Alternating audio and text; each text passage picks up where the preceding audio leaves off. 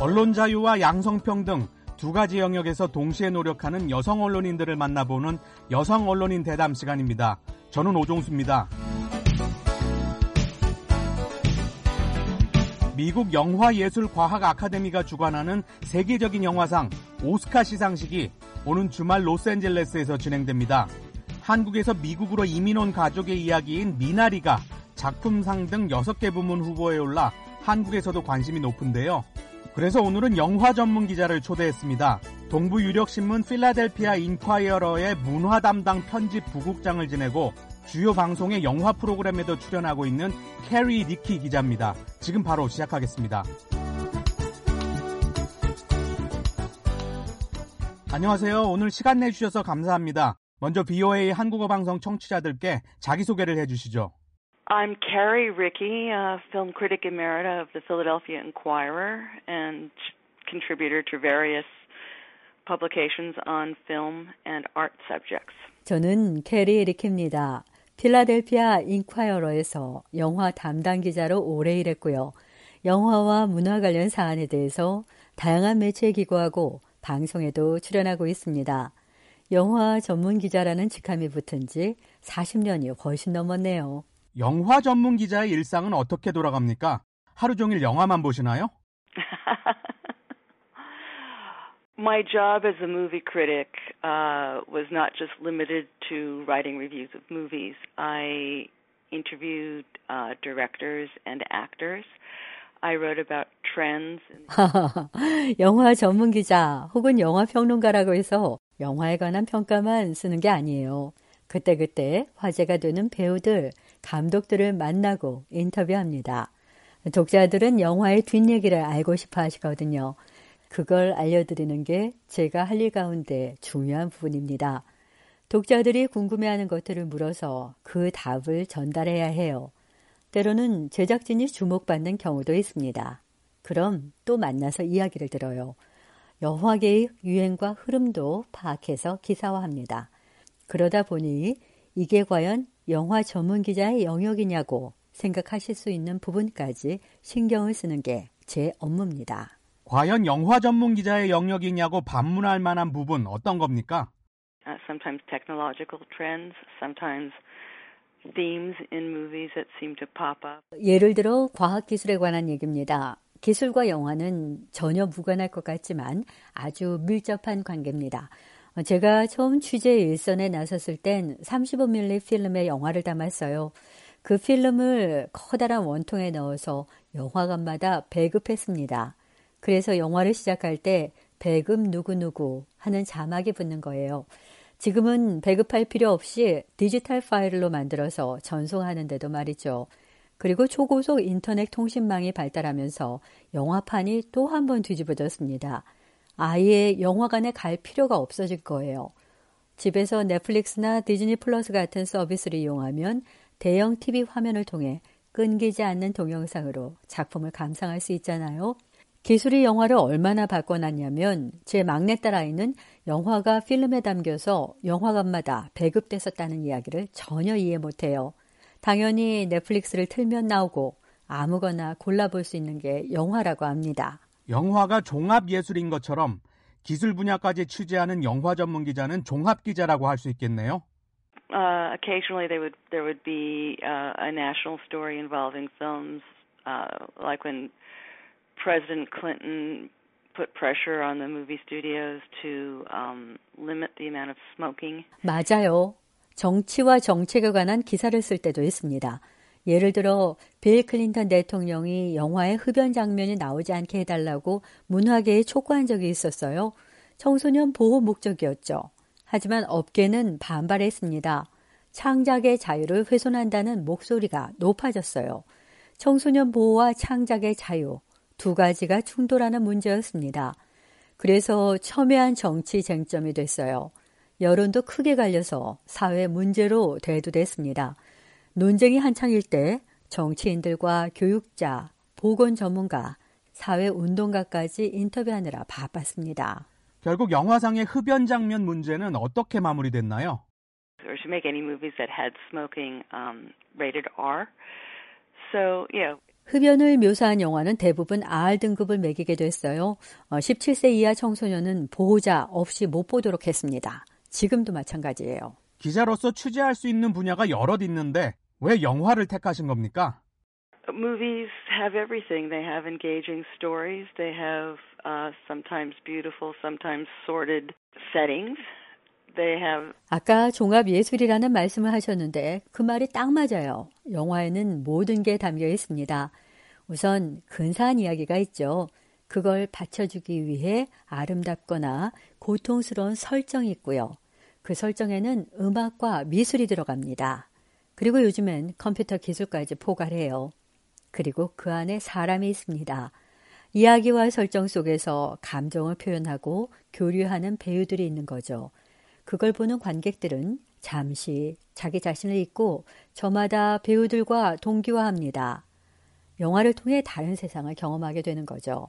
영화는 사람들이 다른 삶을 간접 체험하게 해주는 위대한 예술이에요. 저는 영화에 어릴 적부터 빠져들었습니다. 영화에 관해 글을 쓰는 사람이 되고 싶었어요. 영화 얘기를 구체적으로 해보죠. 올해 오스카 시상식에 한인 이민 가족의 이야기를 다룬 미나리가 작품상을 비롯한 6개 부문 후보에 올랐습니다.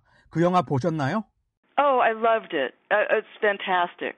Minari is is just a wonderful American movie which happens to be about Korean immigrants to 오, 봤죠. 정말 좋았습니다. 환상적인 작품이에요. 미나리는 정말 훌륭한 미국 영화입니다. 한국에서 이민 온 가족의 속 깊은 애환을 성공적으로 담아냈어요. 미국 사회가 이민 사회인데 미나리는 이민 생활의 본질을 꿰뚫은 명작이에요. 보통 미국 이민 하면 더 나은 삶을 위해 자유롭고 풍족한 나라로 간다고 해서 근사하게만 생각하는데 그게 다는 아니잖아요.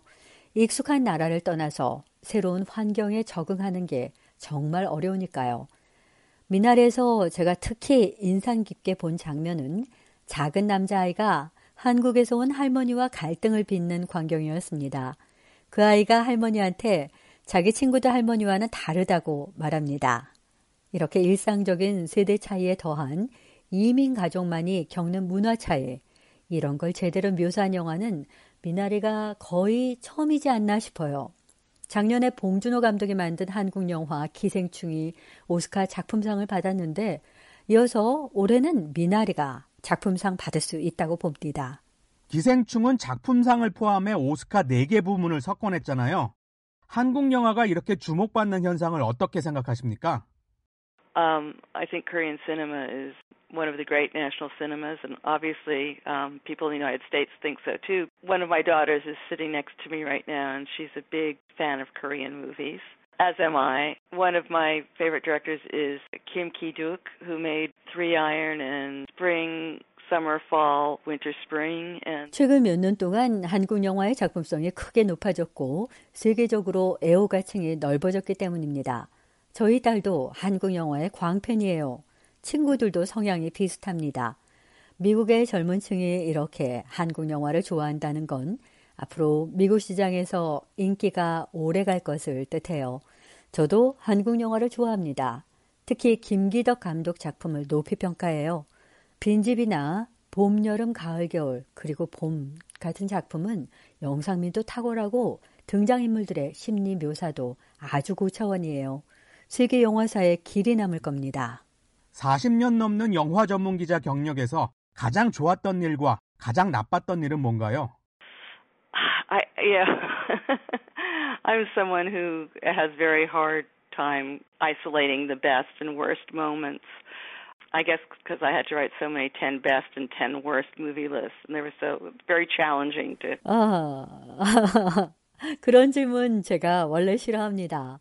왜냐하면 평생 써온 기사 가운데 상당수가 어떤 분야의 최고의 영화 10편, 최악의 영화 10편, 아니면 최고의 배우 10명, 최악의 배우 10명, 그런 종류였거든요. 그렇게 무언가를 판단하고 가치를 매기는데 솔직히 좀 지쳤어요.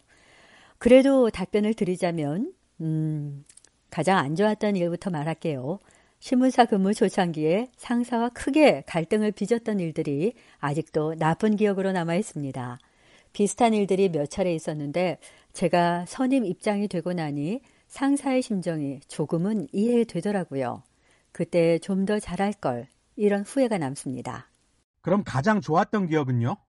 The best times when are when you feel invincible and there were times in my career. 지금 이 순간이 가장 좋습니다. 미국에서 가장 권위 있는 영화 기자 가운데 한 명으로 인정받고 있잖아요. 이 분야에서는 아무도 꺾을 수 없다는 평가를 받습니다. 여자로선 거의 독보적인 위치고요. 교만한 발언처럼 들리겠지만 나이 들어서 이렇게 뻔뻔한 말도 할 수 있는 거니까 이해해 주세요. 전혀 교만하게 들리지 않습니다. 미국에서 영화를 좋아하고 관련 보도를 챙겨보는 사람들 대다수가 리키 기자를 인정하고 있으니까요. 이렇게 권위를 인정받게 되기까지 여성이라서 어렵지는 않았습니까? Um, I seem to have been born at a very good time because in my early 20s, a lot of newspapers and magazines were looking around at their staff and realized how male they were. 음, 저는 운이 좋아서 좋은 시절에 태어난 것 같아요. 제가 20대 초반이었을 무렵 막 언론 생활을 시작했을 때가 미국에서 양성 평등에 관한 언론계 변혁의 시발점이었습니다. 많은 신문과 잡지사들이 얼마나 남성 중심적인지 깨닫기 시작한 시절이었어요. 그 전까지만 해도 그런 문제에 대한 개념조차 없었거든요. 저희 윗세대들은 여자가 언론사에서 일하는 걸 꿈꾸기 어려웠습니다. 저희 때부터 언론계에 여성 문제에 관한 인식이 퍼지면서 성별의 다양성을 추구하는데 관심이 높아졌어요.